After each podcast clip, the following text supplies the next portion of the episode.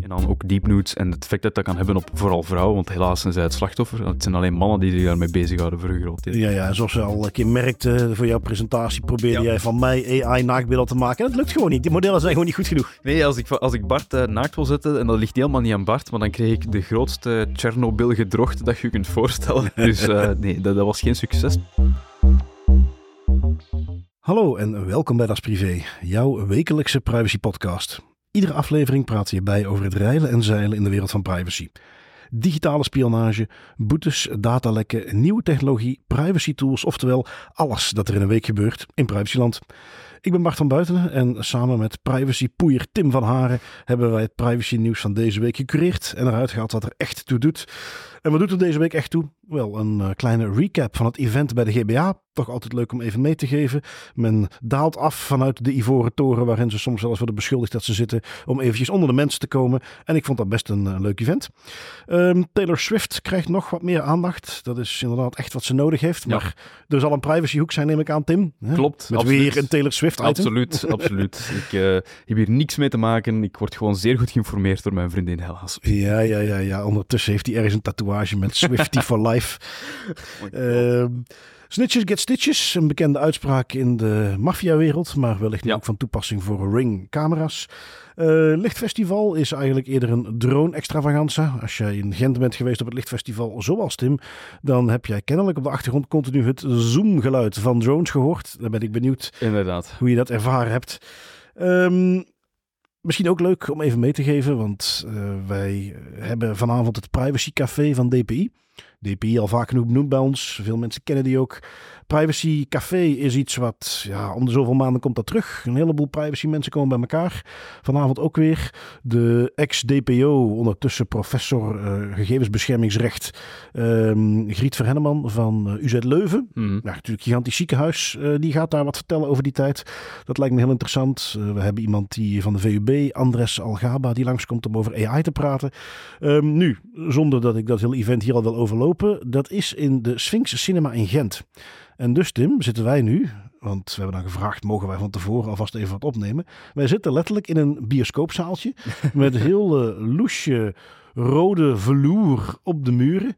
Ehm, ik vind het wel een heel aparte omgeving om eens een podcast op te nemen. Ja, it's, it's definitely a first. En inderdaad, dat loesje karakter, dat... ik kon het niet plaatsen, maar dat, dat maakt het wel compleet. Hè. Zo, het is een cinemazaal, maar je weet niet voor wat voor soort Ja, film dat je komt kijken. Dat is eigenlijk ja, ja, ja, ja, ja, inderdaad. inderdaad. Nou, ik zie geen boksen met tissues of iets dergelijks. Dus Nee. we kunnen aangaan dat het hier meer eh, art cinema is. Eh, maar dus leuk, we zitten tussen de stoeltjes aan de ene kant en dan het beeldscherm, het, het, het doek aan de andere kant. eh, hebben ze voor ons even een tafeltje neergezet. Dus bij deze trouwens een shout-out voor het Sphinx, de Sphinx Cinema in Gent. Bedankt. En eh, ik zou zeggen, kom hier eens gezellig eens een film kijken als je in de buurt bent. Ja. Ehm, tot zover. Dan eh, vliegen wij erin met. Ja, we gaan het niet al te uitgebreid doen. Het is ook iets wat misschien niet voor iedereen super relevant is, eh, wat daar inhoudelijk is besproken. Maar gewoon al het principe dat de GBA eventjes een event heeft georganiseerd, waar dus een heleboel DPO's op langs mogen komen en waar zij vervolgens ja, over een aantal nieuwe ontwikkelingen, veranderingen, dingen die zij mee wilden geven, heen zijn gelopen. Ehm, we hadden, het was echt een, een GBA-event. Dus we hadden vier sprekers. Dat was de directeur van de Eerste Lijnsdienst. Dat was de, eh, ja, dat heet dan met een veel mooiere titel eigenlijk. De inspecteur-generaal van de inspectiedienst. Ah, ook de directeur van die afdeling, maar zeg nou zelf, Ja, ja. inspecteur-generaal. Ik zou ook wel zo willen heten. Ja, ja, ja, ja, inderdaad. Hè, als mijn generaal erin moet cool zijn. Ehm, dan hadden we Hielke Heijmans, de voorzitter van de Geschillenkamer. Ook interessant. En dan hadden wij nog eh, Nathalie Rageno, die ehm, lid is van het kenniscentrum en die wat meer kwam vertellen over de, de DPO. Ehm, nou, ik had daar een Twitter-fredje van gemaakt en dat wilde ik nu even overlopen om die recap te doen. Maar ondertussen is de wifi die wij hier eventjes, eh hoe zal ik zeggen, lenen van de McDonald's naast de deur, die begint te begeven. Dus ik ga even terugvallen op mijn notities.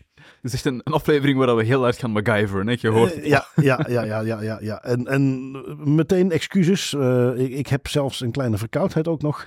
Ik ga mijn hoestjes zo goed mogelijk wegdraaien.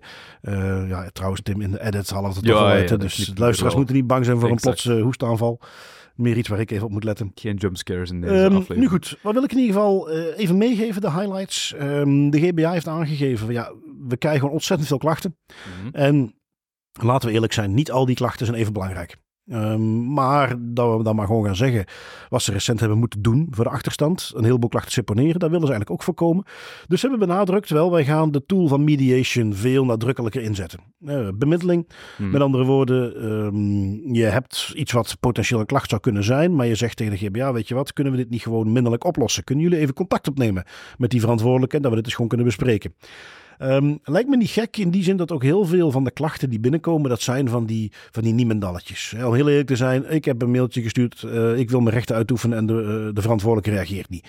Um, ja. Ik heb die en die vragen gesteld en hij doet het niet. Uh, ik heb, er is geen privacy policy. Nou, dingen die op zich zo basic zijn, dat het misschien ook helemaal niet slecht is om gewoon eens in contact te komen met die partij, even uit te leggen van kijk, dit is de wetgeving, ken je de GDPR? Mm -hmm. Want ook nu zullen er anders zijn die zeggen van goh, de GDPR wat? Nee, nee geen idee. of doen alsof. Um, goed, mediation dus. Uh, vond ik interessant. Willen ze wat meer op gaan inzetten. Um, zij uh, hebben uh, nog eens benadrukt welke tooltjes ze hebben op de website. goed, de, eerste lijnsdienst, ja goed, dat is het eerste contactpunt. Dus dat ging wat meer daarover. Um, vooral vanuit de inspecties. En ik ga daar nog wel een apart artikeltje aan wijden voor op de website. Want dat is voor DPO's denk ik wel heel interessant. Maar dat is iets waar vooral nu werd ingezoomd natuurlijk op de rol van de DPO hoe die aangesteld moet zijn, uh, dat die het eerste contactpunt is. Daar viel van alles over te zeggen. Uh, de, de, de, de, plaats van de DPO in het organogram. Uh, voor de, de, wat meer corporate speak liefhebbers. De three lines of defense. Waar zit de DPO daarin?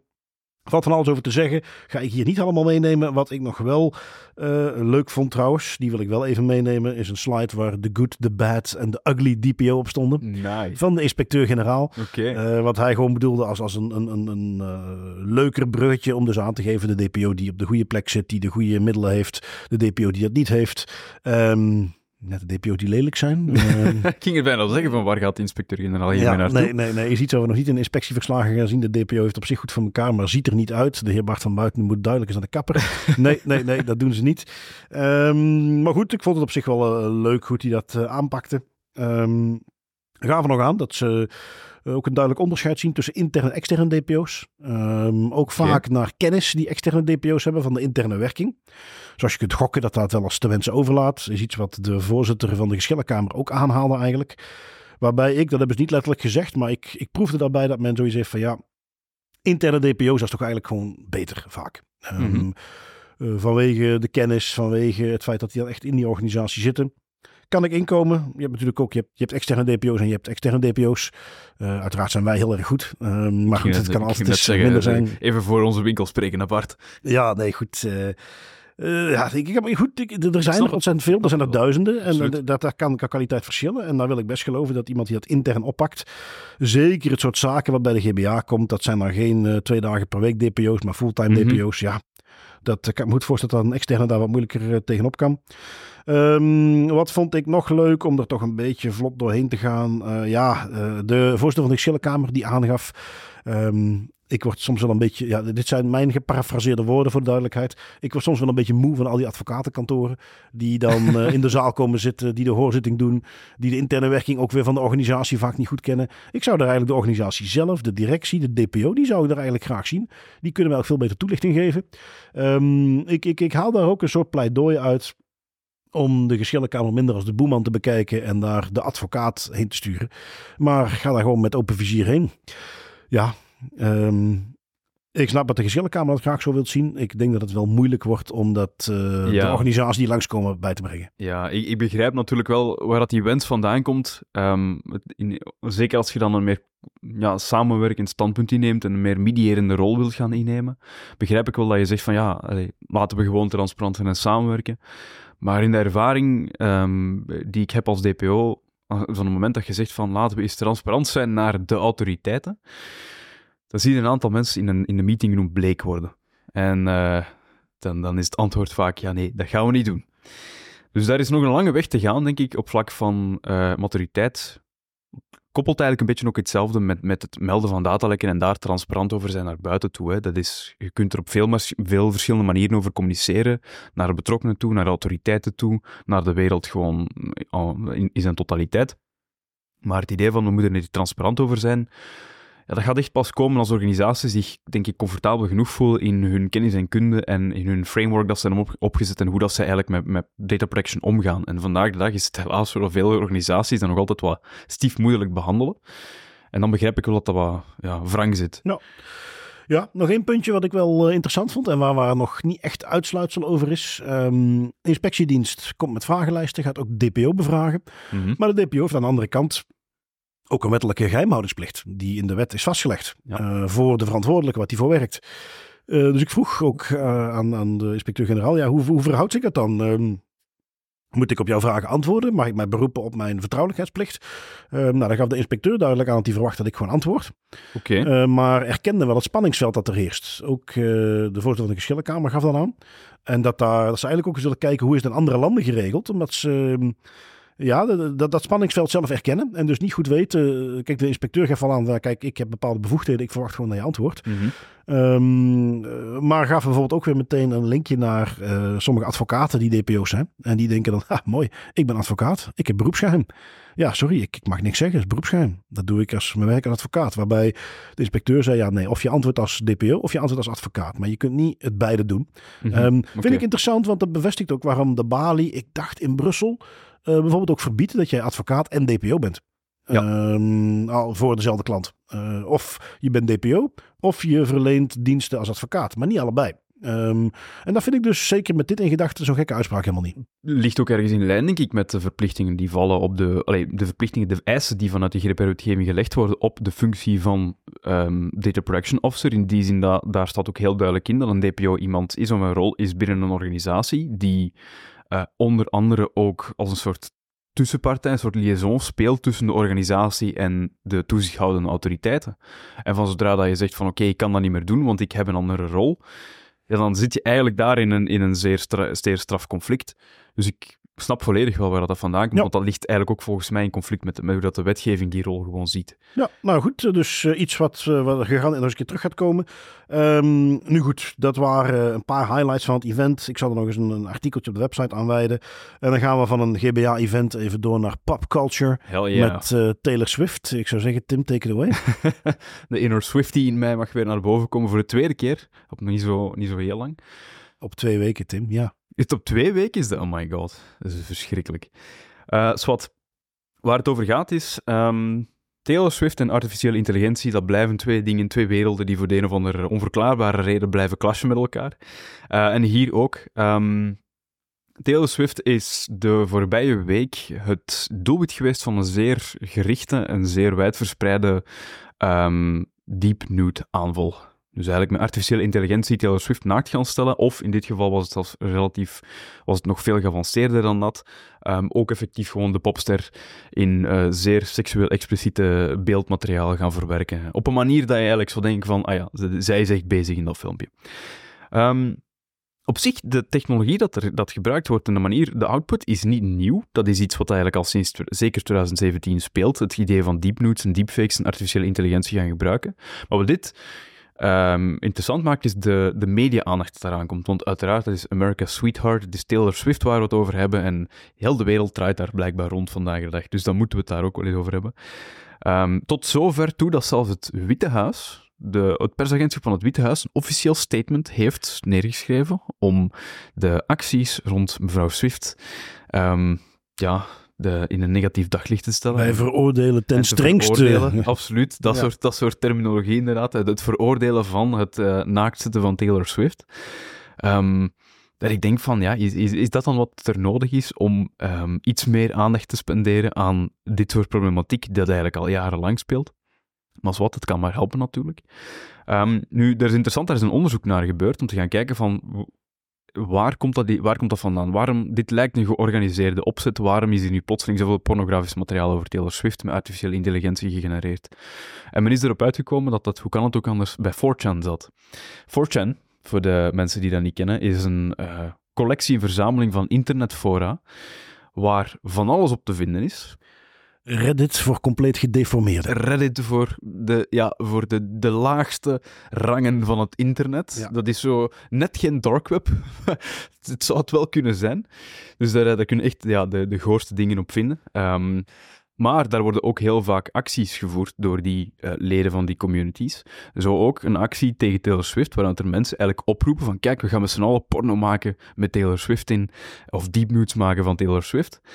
Um, en wat dat voor mij illustreert, artificiële intelligentie en dan ook deep nudes en het effect dat dat kan hebben op vooral vrouwen, want helaas zijn zij het slachtoffer. Het zijn alleen mannen die zich daarmee bezighouden voor een groot deel. Ja, ja, en zoals je al een keer merkte voor jouw presentatie, probeerde jij van mij AI-naaktbeelden te maken. En dat lukt gewoon niet. Die modellen zijn gewoon niet goed genoeg. Nee, als ik, als ik Bart uh, naakt wil zetten, en dat ligt helemaal niet aan Bart, maar dan kreeg ik de grootste Chernobyl-gedrocht dat je kunt voorstellen. Dus uh, nee, dat, dat, was geen succes. Dus die, die modellen zijn inderdaad vooral gebouwd op, op, allez, om, om vrouwen naakt te zetten.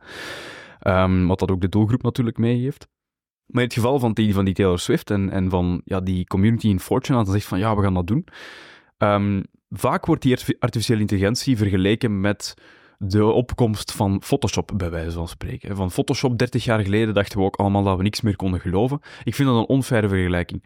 Um, voor de simpele reden dat voor Photoshop heb je nog altijd redelijk veel kennis en kunde en je moet er tijd in steken om iets te genereren dat relatief dicht bij de realiteit ligt. Terwijl vandaag de dag met die artificiële intelligentie kan elke dwaze 13-jarige die heel edgy op 4chan onnozel zitten doen, um, pornografisch materiaal maken, in dit geval van een popster. Maar we hebben bijvoorbeeld ook al gezien kinderen in een Spaans dorp. Een Spaans dorp dat een tijdje terug geteisterd werd door deep uh, waarin in een school quasi alle meisjes van die school naakt werden gezet door een groep van vijf jonge gasten die dat grappig vonden en die dat dan ook op Facebook zetten. En ja, dat is een heel mooi voorbeeld om, om duidelijk te maken dat artificiële intelligentie op dat vlak wel een impact gaat hebben op de maatschappij. En dat eigenlijk al heeft, want als, het Witte Huis zegt van jongens, dit is een probleem aan het worden. Um, in de zin dat het, het gewoon de hoeveelheid brol en rommel en soms schadelijke content uh, die je kan creëren als individu aanzienlijk verhoogt. Hmm. Ja, um, het is een, een moeilijke, omdat je zou kunnen zeggen, verbied het dan gewoon. Ja. Maar ja, die uh, G stop je niet meer terug in de fles. Hè? Nee, Dit, nee. Uh, die, die tools zijn beschikbaar. Er zijn ook open source varianten. Je kunt misschien wel uitkomen op het punt dat je zegt, ja, maar uh, dan kom je weer op de, de status zoals die vroeger was. Dan wordt het al aanzienlijk moeilijker om het te doen. Als je niet meer gewoon kunt intikken AI Deep Nude Generator en je krijgt meteen vijf websites waarop je kunt klikken. Valt iets voor te zeggen. Um, nu goed, die blijven dan wellicht gewoon bereikbaar op domeinen en, en, en hostingpartijen ja. die buiten de klauwen van de Amerikaanse en Europese wet liggen. Ja. Ja, maar dus ik krijg soms wel eens het idee, moeten we niet gewoon accepteren dat dit bestaat? En daar rond sensibiliseren, um, eerder toeltjes ontwikkelen die dat soort dingen kunnen herkennen en, en heel actief gaan labelen. Dat je ook op Google en andere, dat die daar actief een soort label op kunnen plakken. Dat je het op die manier veel beter weet. Ja, ja. Er zijn, er zijn twee dingen waar ik aan denk um, die daar zeker in kunnen helpen. Eén, um, dat is eigenlijk iets wat wij allebei al eens in de podcast, maar jij het meest recent, ik denk vorige week of twee weken geleden hebt meegenomen. Dat is eigenlijk het gebruik van een tool om um, ja, beeldmateriaal bij wijze van spreken te vergiftigen, zodat dat niet gebruikt kan worden voor uh, door algoritmes en ook door die diepnut-algoritmes. Dat dat eigenlijk niet herkent dat het hier gaat over ja, een, een, vrouwelijk lichaam en dus er dan ook niks mee kan doen. Dat is iets wat al zeker aan te raden valt als je mm. zegt van ik moet dan toch deze bikinifoto online zwieren. Um, laat het dan eerst even door een filter gaan die dat voor artificiële intelligentie moeilijker maakt om te, om te interpreteren wat er op die foto nu eigenlijk eenmaal speelt.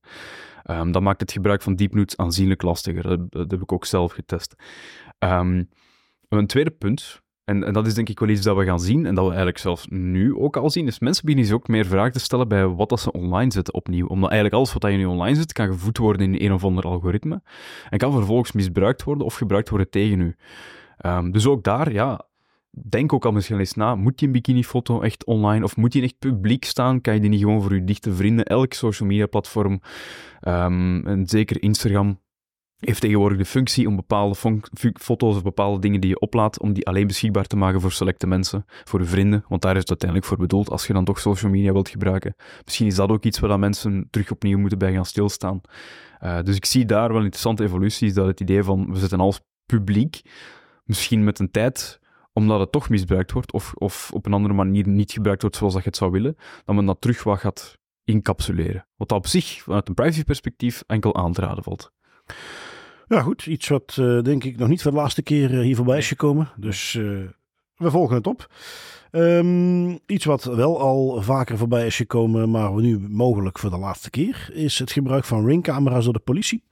Uh, het is te zeggen, de um, Ring, oftewel Amazon in het verlengde, die hadden eigenlijk een soort interface gebouwd waar de politie proactief dingen op kon gaan raadplegen. Daar hebben ze nu toch van ingezien, goh, dat hadden we misschien niet moeten doen. Uh, dus die is nu uitgezet. Dat is wat uh, Ring zelf gepubliceerd heeft. Ik pak hem even mee. ja, goed, leuk dat Ring dat doet. Uh, ongetwijfeld als ze met een, een, een court order, hè, als ze bevel van de rechter komen, dan zullen ze daar wel omheen kunnen. Um, maar het, uh, ik vond hem leuk om mee te nemen, omdat het ook linkt naar een artikeltje wat ik uh, op um, Jus Mentus, Mentis terugkwam. En een blog van Arnoud Engelfried, juridisch blog. Ja. waar ik nog iets uithaalde waar ik niet bij stilgestaan had. Um, je hebt al de, ja, hoe, moet, hoe heet het ook alweer? Camera in de buurt of camera in beeld was het. Hè? Dat, dat ding in Nederland waar je je camera kunt registreren. Je deurbelcamera, je, ja. je surveillance. Um, en dan kan de politie, als er iets is gebeurd in de buurt, dan kan die bij jou langskomen. Dan weten ze, ah, die moeten we, die moeten we hebben. Um, ja, god, of je dat wilt doen of niet, of het een goed initiatief is, ik laat het eventjes midden, maar het bestaat. Um, waar komt men nu echter achter? Op het moment dat de politie jouw beelden gebruikt, kom je ook in een strafdossier terecht. Mm -hmm. uh, met naam en toenaam beelden opgevraagd bij die en die persoon op dat en dat adres. Um, dat kan aanzienlijk minder leuke gevolgen hebben, waar je gewoon je burgerlijke plicht meent te doen door die beelden beschikking te stellen. Kan de relevante drugsbaron even gaan naspeuren welk van die kneuters hier in de buurt heeft mij erbij gelapt. En ja, wie weet wat ze daarmee kunnen doen, want jij hebt als uh, beklaagde heb jij inzage in je volledige strafdossier, wat je moet je kunnen verdedigen. Dus daar, eh, ja, dat, vond ik toch opvallend dat ze daar niet beter uh, ja, maatregelen tegen namen eigenlijk. Want oké, goed, voor een fietsendief misschien iets minder relevant, maar die beelden zullen ook wel eens voor zwaardere misdrijven gebruikt worden. Met criminelen die iets ja, meer wraakgevoelens hebben. Ja, ja, het is, het is, de vraag is inderdaad, hè, zoals het nu eigenlijk geïnformeerd wordt naar de burgers, is het van, hey, wil jij je camera ter beschikking stellen om misdaad te bestrijden? En dan zegt iedereen natuurlijk, natuurlijk willen wij dat doen. Als je vervolgens de vraag stelt, wil jij je camera ter beschikking stellen? En, by the way, als we het gebruiken om misdaad te bestrijden, dan komt jouw naam en jouw adres ook in een dossier te staan dat de misdadiger die we bestreden met jouw beelden, daar inzage in heeft. Volgens mij gaan heel veel mensen dan um, er toch twee keer over nadenken voordat ze, daar toegang, allez, voordat ze die toegang vrijgeven en, en dat zich daarin registreren. Uh, mij lijkt dat iets dat uh, misschien een klein beetje over het hoofd is gezien. Dat men dacht, oké, we gaan die informatie uh, wel, die kan nuttig zijn om te gebruiken. Ik, op, opnieuw, ik, ik kan dat ergens wel begrijpen, ook al is het vanuit een privacyperspectief misschien niet altijd het meest ideale. En dan men er dan achteraf pas achter komt van, ja, oké, okay, die informatie die moet ook meegenomen in het strafdossier worden. Ja. Lijkt, mij, lijkt mij inderdaad zoiets van initiatief en dan groeit het en op een bepaald moment beseft men dat pas van, ah shit, nee, we moeten dat eigenlijk ook meenemen. Ja, ja, ja. ja. En, en dan vraag ik mij af, kunnen we, dan, kunnen we dat afschermen dan in het strafdossier of niet? Dat vraag ik mij af, daar, wat daar, de mogelijkheden zijn. grenst mijn uh, juridische kennis ook een mij beetje. Ook, ja. uh, het wordt ook niet benoemd in het blog van uh, Les Mentes, dus... Um, dat weet ik eigenlijk niet. Goh, ik weet het niet. Ik denk dat dat recht op verdediging en, en, precies weten wat erin staat, dat dat ook redelijk sterk is. Dus nou ja, uh, mocht een, uh, een jurist daar wat feedback op kunnen geven, die, ja. die verhouding tussen GDPR aan de ene kant en, en geheimhouding of net openbaar maken in het strafdossier, mag je altijd eventjes feedback uh, sturen. Dat lijkt me nog een interessante. Um, goed, van ringcameraatjes die aan een deurbel hangen, statisch en wel, gaan we naar de wat mobielere variant, drones. Tim, jij was in het Gens Lichtfestival geweest.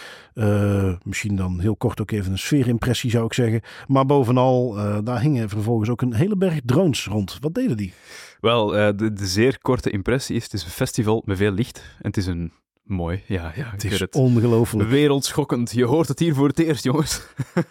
het was heel mooi. Um, het is, het is, de opzet is simpel. Um, er worden een aantal hotspots en, en monumenten en, en, omgevingen in Gent volledig ondergedompeld in een soort feeriek lichtspel, um, waarin elk punt waar je langs kunt wandelen via een wandelroute een, uh, een ander thema heeft of zo. Ik weet bijvoorbeeld iets waar ik zeer hard van onder de indruk was, was de lichtshow van de Europese ESA, de European Space Agency, okay. die daar ook stonden. Die een heel cool projectie hebben gedaan van satellietbeelden en daar dan mee gespeeld hebben met laser. Dat, was, dat zag er cool ja, uit. Okay. Tim, daar kan ik al wel meer mee. Ja, okay. ja, uh, Lichtfestival, dus, best oké. Ja, goed. Was tof, was tof. Um, maar wat aan mij heel hard opviel, um, de politie gebruikt voor dergelijke festivals, omdat er een heleboel mensen samenkomen. Denk volgens mij uh, op de zaterdag dat er een half miljoen mensen naar, Gent is afgetrokken. Om daar eigenlijk, um, daar eigenlijk de, licht, de lichtshow te zien. Dus dat is best veel. Ehm, en natuurlijk, ik snap dat wel vanuit een politie- en ordehandhavingsperspectief. Je wilt natuurlijk die grote massa een klein beetje in het oog houden en controleren. Stelt er ergens iets fout gaat, dat je snel kan, snel kan reageren.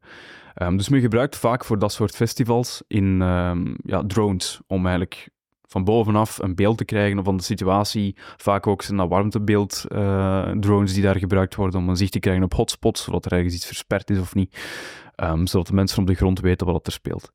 Maar um, het was de allereerste keer dat de aanwezigheid van drones zo duidelijk was op uh, een dergelijk festival in een stedelijke omgeving. Ik heb dit hele festival, ik denk dat wij daar 2,5 uur hebben rondgewandeld. En er was geen enkel moment dat ik niet het gezoom van de drone-rotoren uh, hoorde. En dat je eigenlijk boven u zag en de blinkende lichtjes, wat dan misschien dan een thema is ook, van één of meerdere drones over uw hoofd zag. Dus Qua, qua dekkingsgraad, ik heb nog nooit zoveel drones Ja, gezien. dat aspect verbaast mij zo. Uh, ik kan me voorstellen dat de inzet van drones de voordelen gaat hebben in, in, in rond die festivals. En ik bedoel, ik wil niet altijd blijven hangen in van, goh, je, zou, je vraagt je af hoe hebben ze het ooit georganiseerd zonder drones? Ja, oké, okay, maar misschien dat het nu echt wel helpt, dat het boel veiliger is, ja, prima. Ja. Maar inderdaad, die dekkingsgraad waar jij het over hebt, dat je daar gewoon niet rond kon lopen zonder het gezoom van een drone te horen, daar, ja, dat is toch niet nodig, zou je zeggen? Nee, dat was, dat, was voor mij, dat viel op. Het, was, het waren veel drones. Um, de mensen waar we daarmee waren, zeiden op een bepaald moment ook van, het lijkt echt alsof we gevolgd worden. Dus dat gevoel, dat, dat heerst er op de duur wel een klein beetje. Terwijl dat niet zo is. Dat zijn gewoon drones die in een bepaalde zone vliegen en dat is het. Um, maar het waren er veel. Uh, maar dat riep wel een interessante discussie op, want als je zo'n festival, als je daar ja, een soort van monitoring wilt doen, er zijn eigenlijk twee mogelijkheden. Als je dan toch met camera's wilt gaan werken, of je zet mobiele camera's, of je maakt gebruik van camera's die er al staan. Niet echt de meest privacyvriendelijke oplossing. En zeker als je zegt, we gaan er wat camera's plaatsen, de kans is vrij groot dat die er achteraf nog een tijdje blijven staan. Dus ook daar qua pro proportionaliteit niet ideaal. Of je maakt gebruik van drones. En drones hebben, en ik vond het een heel goed argument, ik had er zelf nog niet bij stilgestaan, maar drones hebben een zeer tijdelijk karakter. Die kunnen niet blijven rondvliegen. Na het festival vliegen die daar ook niet meer rond. Um, dus het is een afweging. Ja, de dekkingsgraad was redelijk hoog, maar nu het lichtfestival is gedaan, we zitten nu terug in Gent. Um, ik zie geen drones meer vliegen.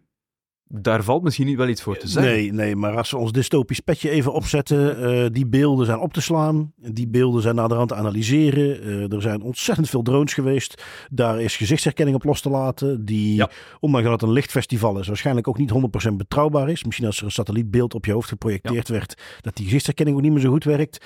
Um, nou ja, dit, het is als technologie in te zetten op een manier die de juiste balans houdt tussen privacy, is, ja, ja. die proportioneel is tussen privacy en de andere dingen die we moeten doen naar handhaving en, en, en, en veiligheid. Um, ik moet wel zeggen dat wat jij nu beschrijft, zeker die dekkingsgraad, ja, dat, dat, dat, dat, lijkt mij als ja, misschien in het kader van het experiment. Dat men het eens een keer heel flink uitpakt. En dan de komende jaren reduceert tot wat er echt nodig is. Ja, je zou kunnen zeggen, we kunnen dat even omdraaien. Mm. Laten we er eens een paar rondvliegen. En, en, en we hebben er een paar op standby. En als we er meer nodig hebben, zetten we die de lucht in. Ja, dus het is iets. Um, Misschien moeten we eens kijken of we daar iets meer over te weten kunnen komen. Wat, wat de, de, de, ja. de aard was. Misschien dat er een heel aantal uh, een volledig andere doeleinden hadden dan uh, de buurt filmen. Maar, maar vooral wat jij al zegt. Um, ik kon daar niet rondlopen zonder continu het gezoom van die drones te horen. Uh, insinueert toch een beetje overkill. Ja, ik had dat gevoel ook. Um, zeker ook omdat als je, als je nou zou zeggen van oké, er zijn drones op de kruispunten waar veel mensen samenkomen. Uh, want het is een bepaald pad, dus heel, ja, heel het stadscentrum. Wat in Gent is het al bijna autovrij, maar dat was echt volledig autovrij gemaakt. Uh, het openbaar vervoer reed daar ook op bepaalde momenten niet. Dus dat was echt ja, bedoeld voor wandelaars. Maar um, ja, is het dan proportioneel dat eigenlijk over heel de zone daar drones rondvliegen of alleen over de hotspot? Ja, precies. Da dat is de vraag. Um, nu goed. Dat was, het waren er veel. In ieder geval weer uh, ja, inzet van nieuwe technologie op dit keer dan het Lichtfestival. Ja.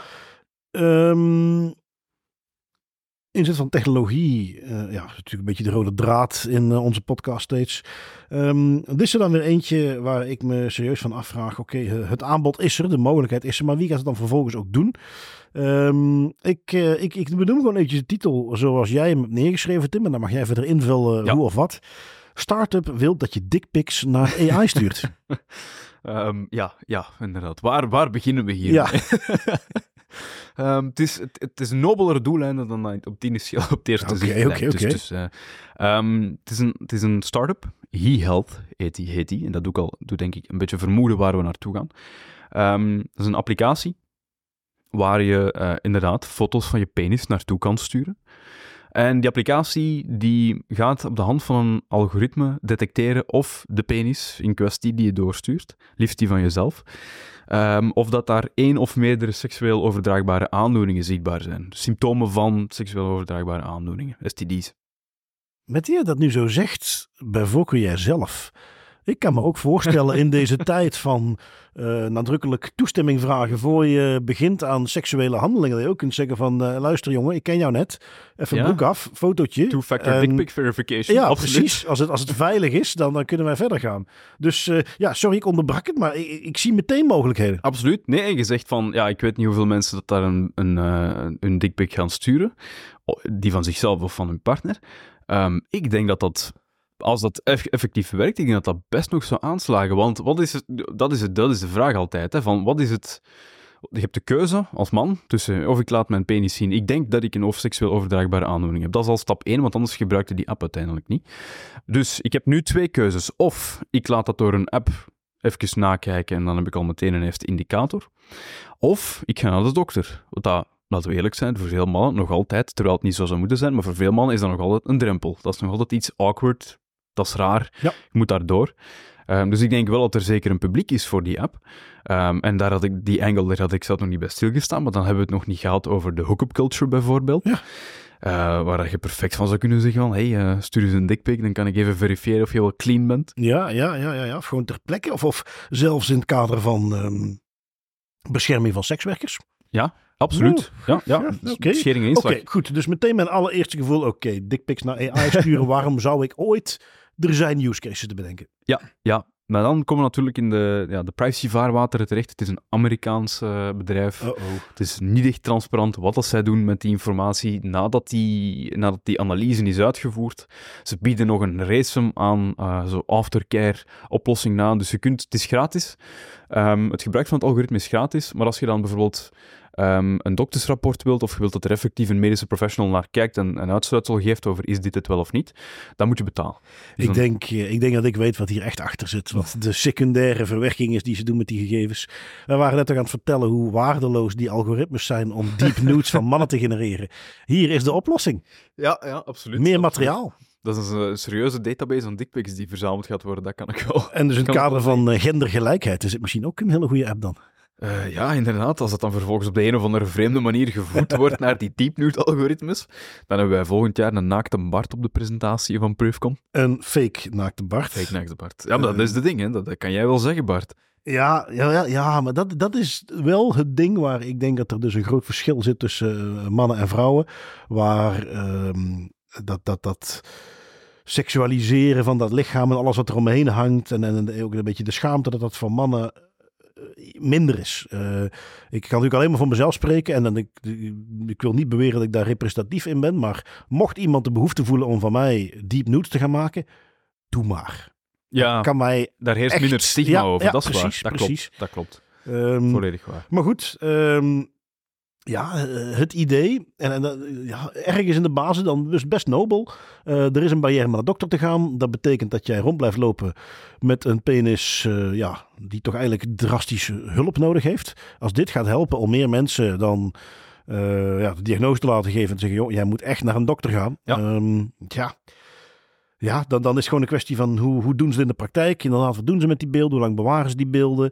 Ehm, kan, dat moet hier prima kunnen. Zo complex is een penis niet. Eh, moet je perfect het algoritme zo kunnen maken dat het on-device werkt. Dus dat het alleen maar eh, de toe- op het toestel geanalyseerd wordt. Ja. Ehm, Ja. Dus dat zijn dingen die hier allemaal niet het geval zijn. Dat zijn dingen die idealiter het geval zouden moeten zijn. eh, want dan is het een applicatie waar je zeker van kunt zeggen: oké, dat, heeft, dat heeft zeker een waardig doel. Maar hier zit uiteraard weer typisch Amerikaans een verdienmodel achter. En dan zie je, ja, dit, dat wordt naar servers gestuurd. Dat algoritme dat werkt in de cloud, dat werkt niet on-device. Dus ja, je zit daar weer met die belangenafweging hè, van nobel doel, maar ze willen Ja, er iets aan ja. verdienen. Oké, goed idee. Uitvoering eh, te bekijken. Te Ja. bekijken. Ehm, ik eh, klop af. Ik hoop dat ik nooit de behoefte voel om die app te gebruiken. ja, laten we het daar maar op houden.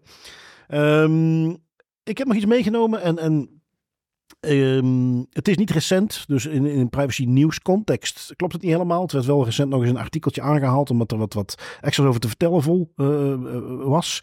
Ik wil hem vooral meenemen omdat ik hem niet kende als voorbeeld. En het Mhm. is iets wat zeker in alle slide decks toch wel heel erg nuttig is. Ehm, dan hebben we het over de, eigenlijk de, de, de toeslagenaffaire, maar dan vanuit Groot-Brittannië. Ehm, en, en ik, ik kende het niet. Het is kennelijk in Groot-Brittannië bij privacy professionals die al wel langer meedraaien een, bekend voorbeeld. Ehm, lang verhaal kort. Als jij voor de Britse post werkte, hebben ze op een bepaald moment door eh, complete fouten in de data die ze daarvoor gebruikten, hebben zij geconcludeerd een heel aantal mensen hebben fraude gepleegd bij ons. Mhm. Ehm, en het verhaaltje, dat is de link die ik meepakte, die ook in de show notes zal staan, ging over een, eh, een gast die vertelt hoe op een gegeven moment eh, van Indische origine, ehm, die op een gegeven moment wilde zijn vriendje niet meer met hem spelen. Ehm, was hij, mocht hij nergens meer thuiskomen. Ehm hing er een heel negatieve vibe om zijn gezin heen. eh, terwijl zijn moeder in het ziekenhuis lag. Ehm waar nu aan de rand blijkt dat die moeder helemaal niet in het ziekenhuis lag. Die was een van die postbeambtes die het foutief was aanzien als iemand die fraude pleegde. En die Oh. heeft dus een paar maanden in de bak gezeten. En Oh dat blijkt na de rand volkomen fout te zijn. En er is dus, eh, ja, Ja. als ik het goed had, honderden tot zelfs duizenden mensen die dat overkomen is. En waar dus door een complete fout in de data die erachter zat. Men concludeerde dat mensen fraude hadden gepleegd. En dus ook weer gezinnen uit elkaar heeft getrokken met uh, akkefietjes zoals dit. Eh, die, die jongen kon pas later allerlei dingen bij elkaar plakken. toen hij dus hoorde wat er echt gebeurd was. Mhm. Dat zijn moeder eh, maanden onterecht in de bak heeft gezeten. De, het stigma in die community, dat is ook niet meer te, dat is bijna niet te Ik repareren. net zeggen, dat blijft ook. Ja, Hè? Dat is ja. iets. Ja, er kan nog zoveel gepubliceerd worden van het, het was het niet. Maar Ja, ja. nee. ehm, De de- schade is gedaan op dat moment. Precies, precies. Ehm, en, en, en ja, goh, ik ben vooral benieuwd. Dat was ook voor mij trigger om hem hier mee te nemen. Hoeveel van dit soort voorbeeldjes gaan wij de komende jaren nog voorbij zien komen? Ehm, en ja, ik kan alleen maar meegeven, dat is gewoon mijn belangrijkste punt eh, naar awareness toe. Dit is weer zo'n voorbeeldje. Eh, onthoud eventjes dat eh, vooral voor de privacy professionals, als je met dit soort dingen in de praktijk rondloopt of met dit soort voorbeelden. Dit is dus niet iets wat, wat een theoretisch privacy paranoia nerd dingetje is. Dit is echt, dit gebeurt regelmatig. Ehm, dit is ook, en dat kan ik hier wel beter volgen, want dat ga je bij privébedrijven in die zin wel minder zien. Waarom de oorsprong van ons gegevensbeschermingsrecht ook Mhm. terug te vinden is in het beschermen tegen de overheid. Ehm, waarom ook bijvoorbeeld een, een Ministry of Privacy toch vaak vooral focust op eh, de overheid. Ja. Ehm, ja, eh, als het daar fout gaat, dan gaat het meteen flink fout. En eh, goed, daar is dit gewoon weer een voorbeeldje van. Ja, dat. ehm, Vanuit een GDPR-standpunt is dat eigenlijk een, een nog altijd in mij nog ondergewaardeerd basisprincipe. Het basisprincipe van juistheid. Er wordt heel vaak aandacht besteed bij organisaties aan, zowel publiek als privaat, ehm, aan een rechtsgrond en aan het beveiligen van de gegevens en op alle manieren dat, dat allemaal op orde proberen krijgen. Dat, dat begint nu wel te komen. Maar het idee van, oké, je hebt ook een verantwoordelijkheid als organisatie om wat dat je verwerkt, om dat Ja. ook zo juist mogelijk te houden. Want als je plotseling met heel veel data zit die een onjuist beeld van de realiteit meegeeft, wat dat een effectieve invloed kan hebben op ehm, in burgers in het geval van de overheid, zoals we hebben gezien in de toeslagenaffaire of in Groot-Brittannië. Ja, dan, dan eh, moeten we daar wel eens misschien beter en, en strenger bij stilstaan en daar meer controlemaatregelen op Ja. gaan toepassen. Want Ja. dat is iets wat dat vaak, in mijn gevoel, wat vergeten wordt. Van, Ja, ah ja. ook de GDPR eist dat, dat uw data juist is. Ja, ja, Net absoluut. voor deze reden. Dus goed, die eh, toch eh, alleen daar al als een soort public service announcement even meenemen. Ehm, gaan we door naar iets ludiekers. Ehm, iets wat ik zelf best eh, goed ken. Jij hebt iets meegenomen over League of Legends, Tim. En de nieuwe anti-cheat tool. Ja, ja, inderdaad. Ehm, ja, League of Legends, ik denk dat we dat zeker voor de, voor de jongere luisteraars en de gamers onder ons niet moeten uitleggen. Dat is een zeer populair spel. Eh, dat gaat al hoeveel jaren mee ondertussen? Eh, sowieso Lang. meer dan tien. Lang. Het, gaat, het, is, een- het is een zeer... Het is al een Ja, we zitten spel nu in seizoen 14, dus... Voilà, eh, voilà, seizoen 14. Eh, het is een online multiplayer game, dus je speelt eigenlijk met een aantal mensen in een bepaald team tegen een ander team. Het is competitief. Het is een zeer, er is een zeer competitief element in. De ene gaat er al wat dieper op in dan de andere. Ik zie Bart grinniken.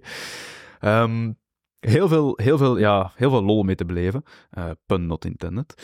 Maar daar is een probleem mee. omdat het zo'n competitief spel is, uh, zijn er typisch ook altijd mensen, en dat is in alle online games zo, die um, proberen vals te spelen. Die op de een of andere manier proberen te weten te komen waar het andere team zit, zodat je daar eigenlijk een voordeel in hebt, of die op een, andere, op een bepaalde manier ja, een voordeel halen. Op een onfaire manier vals spelen.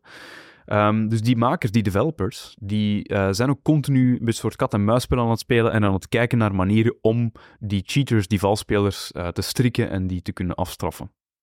Nu, League of Legends is, uh, wordt gemaakt door Riot Games. Riot Games op zijn beurt is, uh, is denk ik ooit opgekocht of was altijd onderdeel van Tencent. Uh, de quintessential Chinese megacorporation, bij wijze van spreken. Die hebben alles. En um, ja, die hebben dus ook een zeer Chinese um, manier van werken als het aankomt op die, die uh, anti-cheat, het vatten van die valspelers. Die hebben een nieuwe anti-cheat software die ze nu eigenlijk verplicht maken als je dat spel wilt spelen. Die heet Vanguard. En um, heel simpel gezegd, zonder in de technische details te duiken, maar die maakt het mogelijk om op kernel-niveau binnen op een computer, eens geïnstalleerd, um, bepaalde zaken te gaan uitvoeren. En dat wil eigenlijk heel simpelweg zeggen van dat is het, dat is het diepste en hoogste niveau van, van toegang en machtiging dat je eigenlijk binnen een computer hebt.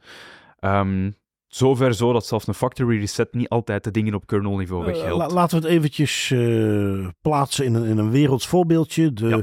toegang die hier vereist wordt op jouw computer is hetzelfde als dat jij op iedere plek in jouw huis surveillance camera's zou hebben hangen die in de ja. gaten gehouden worden. Ja, klopt. Dus dat is, je geeft gewoon echt carte blanche toegang tot heel je computer, bij wijze van spreken. Om eigenlijk een spel te kunnen spelen, zodat die computer kan zien, zodat de, de makers van het spel kunnen zien of er geen rare processen draaien op het spel. Dat is de theorie, theorie erachter.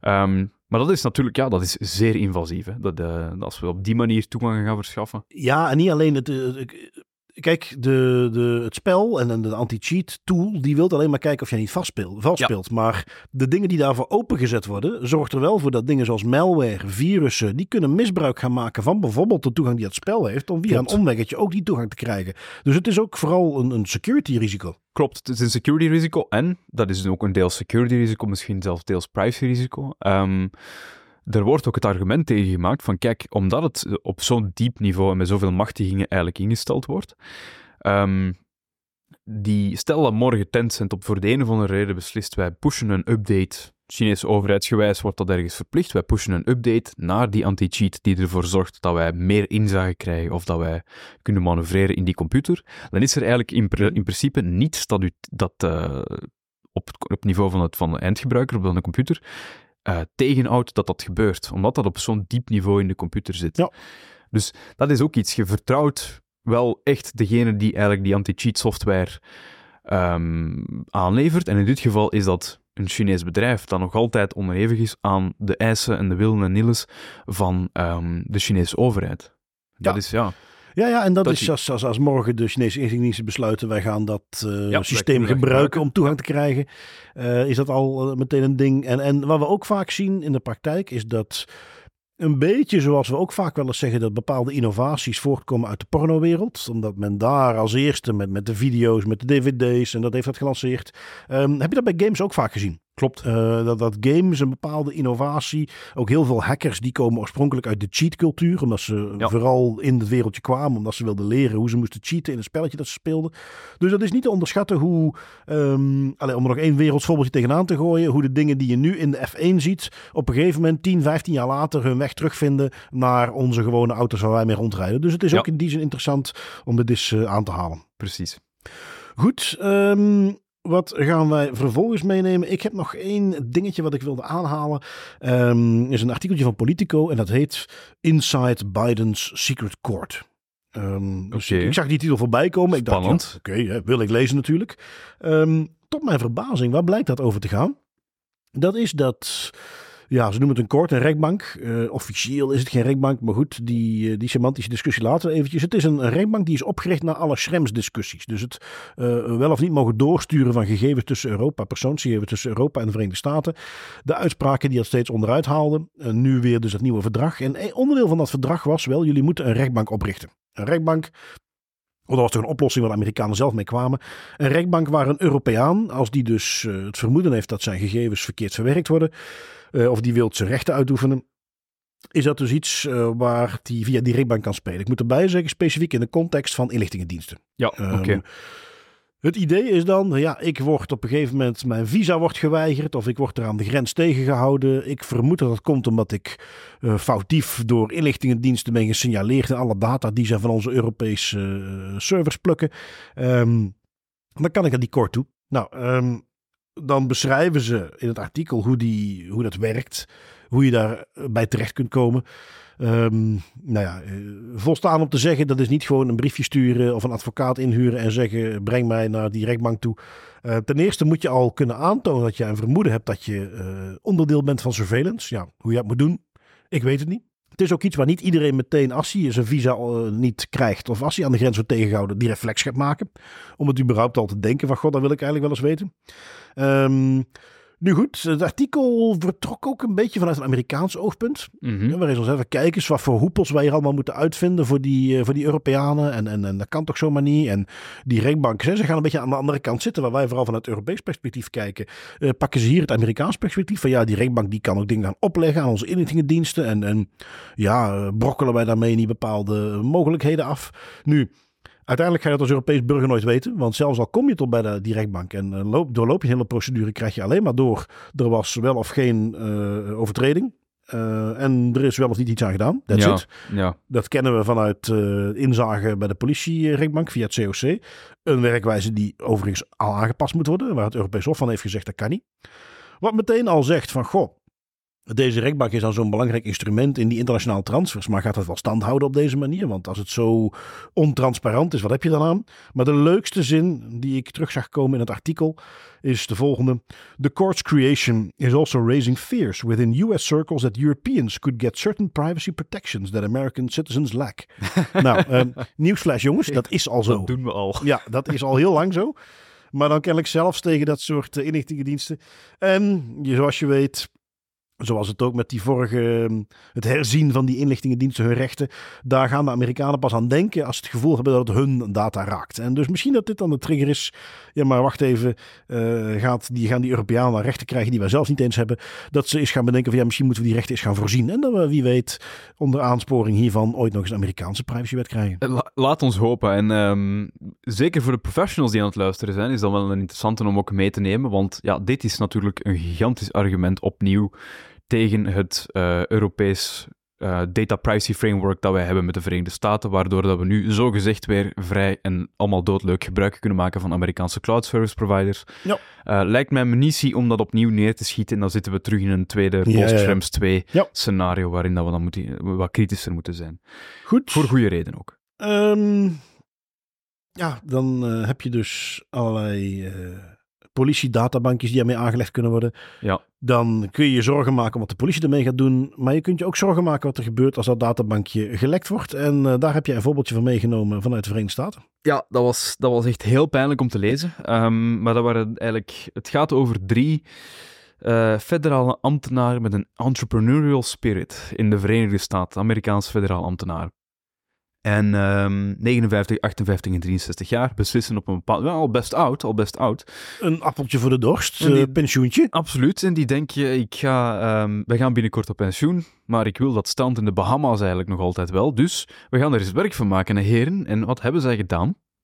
Ze hebben um, data van politiedatabanken uh, van hun collega's. Ze zeggen niet exact welke federale dienst dat ze zaten, maar je kunt wel een klein beetje voor ja, inbeelden. Law enforcement, intelligence services, ergens daar zit het. Want ze hebben gewoon een heleboel databanken van, uh, over ja, politiegegevens, over hun collega's en dergelijke. Bomvol persoonlijke gegevens en identifiers en, en confidentiële data. Um, uit de organisatie getrokken en naar India gestuurd. En um, de reden daarachter is relatief simpel. Geen kwade bedoeling, geen criminele bedoeling. Oh. Die mannen die wouden een start-upje opstarten.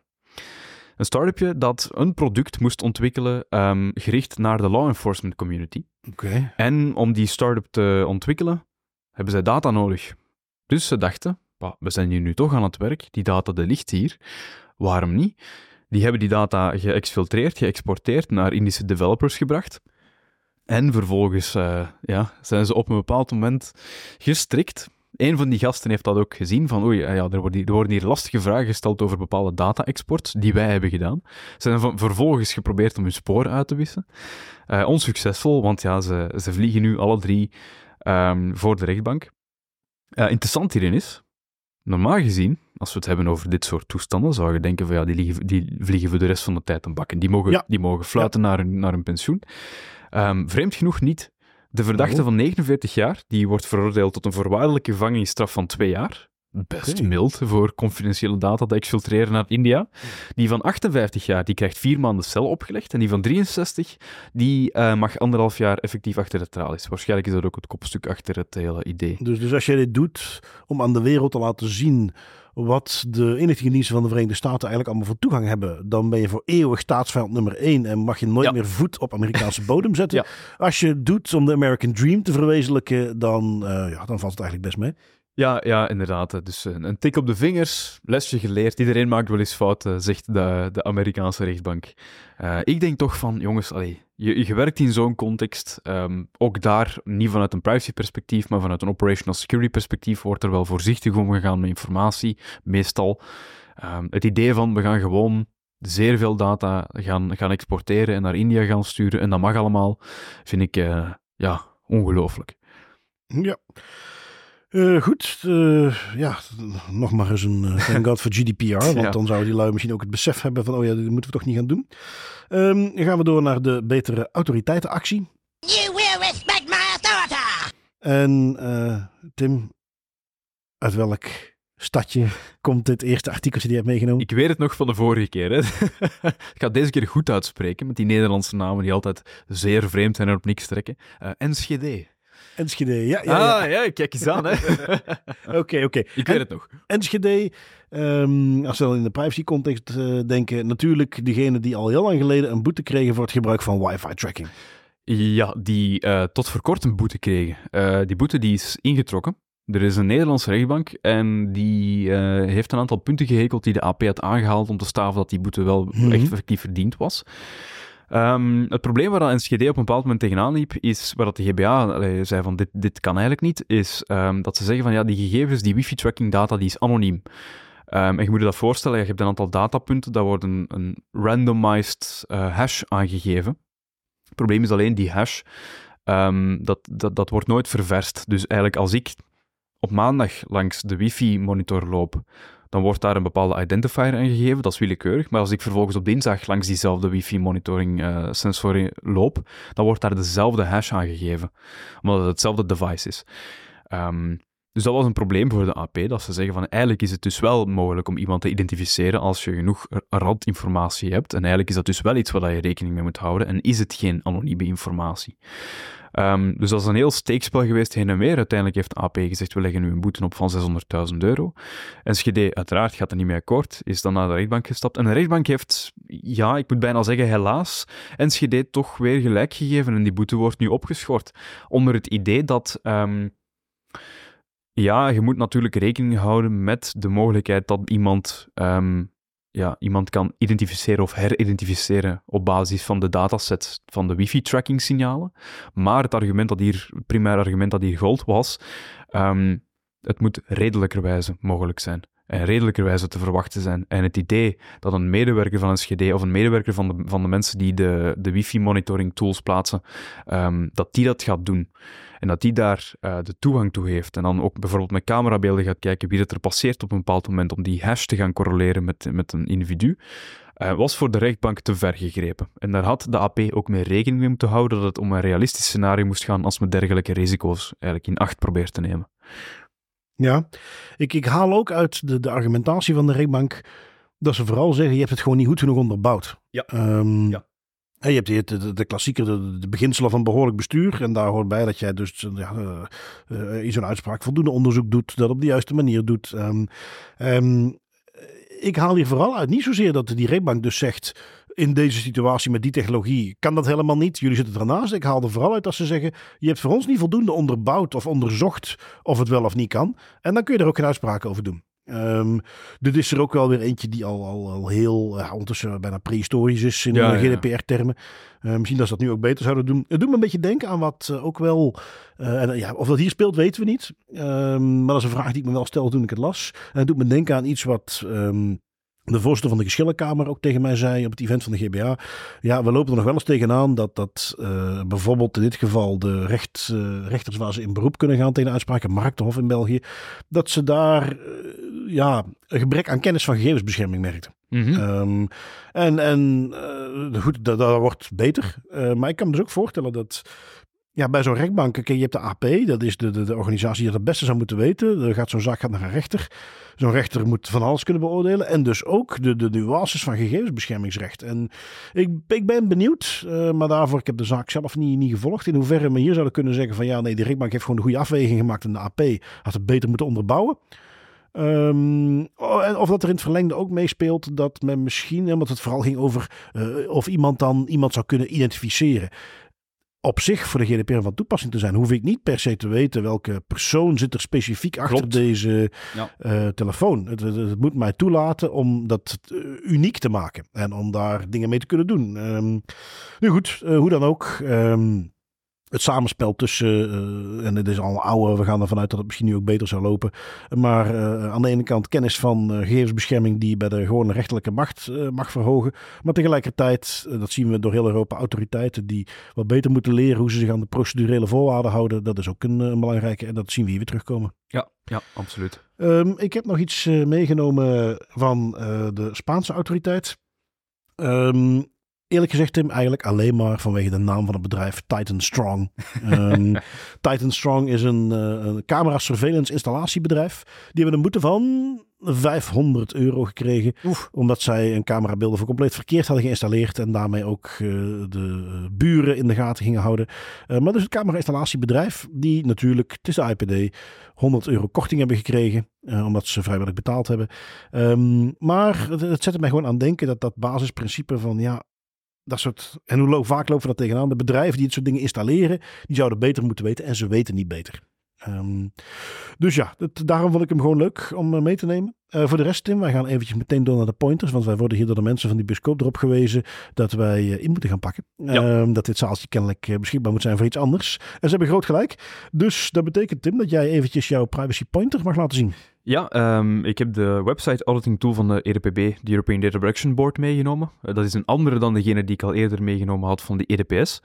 Um, maar doet ongeveer hetzelfde en zijn ook compatibel met elkaar. Dat is heel interessant okay, om te okay, zien. Okay, dus dit is een is andere. een, dit is een meer uitvoerige website auditing tool die eigenlijk meer gaat, gaat uh, controleren en waar je eigenlijk Ja, echt ja, kan ja. gaan kijken wat de wetgeving wel zich houdt aan de geldende regelgeving. Um, Oké. dus in die zin zeer nuttig, vooral En, voor de eh, professionals. Ik, ik las iemand ook al die er uh, hele positieve feedback over had. Dus, heel nuttig in eh, zijn gebruik. Eh, ik eindig met een, een linkje naar ehm, eh, een review van de Apple Vision Pro. Eh, als, als ja, een beetje nerd en, en gadget freak is dat Mhm. iets wat ik ook wel opvolg. Even shout-out trouwens naar Herman Maas, vriend van de show, die dit onder mijn aandacht bracht op eh, X. Eh, en dat is een review van Casey Neistat. Ehm, die kijkt daar op een andere manier naar dan alle andere reviews die ik heb gezien. Waar ze dat technisch gingen doen en, en, en, en functionaliteit heel erg bekeken. Maar hij is gewoon met dat ding op zijn kop een dag rond gaan lopen in New York. Oké. Of twee dagen. Ehm, ja, ik laat hem je gewoon zelf bekijken. Het is 10 minuutjes, dus dat valt nog best mee. En ik vond...